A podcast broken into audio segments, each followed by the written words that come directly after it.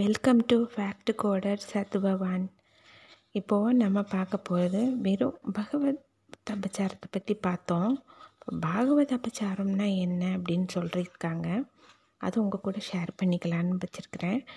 இது வந்து ஸ்ரீ வசன பூஷணம் அப்படிங்கிறதுல வந்து குறிப்பிட்டிருக்கிறாங்க இதை. One ninety one one ninety nine இந்த இதில் கொடுத்துருக்குறாங்க ஸ்ரீ வசன பூஷணத்தில். பிறவி சண்டாளனுக்கு அந்த பிறவியிலேயே பிறவியிலேயோ மறுபிறவியிலேயோ பகவானின் அருளை பெற்று பாகவதன் ஆவதற்கு உரிமை உண்டு. ஆனால் பாகவத அபச்சாரம் என்ற பாவத்தை செய்த சண்டாளனுக்கு அந்த தகுதியும் இல்லை. ஸ்ரீவசனபூஷணம் நூற்றி தொண்ணூத்தொம்போதுன்னு போட்டிருக்காங்க. அடுத்தது ஒருவனுக்கு நற்கதி கிடைக்க வேண்டுமானால் ஞான அனுஷ்டானம் இல்லாவிட்டாலும் ஒரு பாகவதனுடைய சம்பந்தம் கிடைத்தாலே போதும்.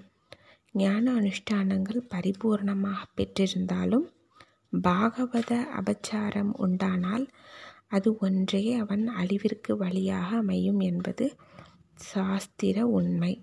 இது ஸ்ரீவசன போஷணம். அது நூற்றி தொண்ணூத்தொம்போதுன்னே போட்டிருக்காங்க. தட்டு தட்டி மடித்திருக்கிற துணியெல்லாம் தீயில் வெந்து கருகி இருந்தாலும் குறுக்கும் நெருக்குமாக இருக்கும் நூல்கள் முன்பு போல அப்படியே இருக்கும். ஒரு காற்று வந்து வீசி சிதற அடித்தால் போல் உருக்காண முடியாதவாறு பறந்து போகும்.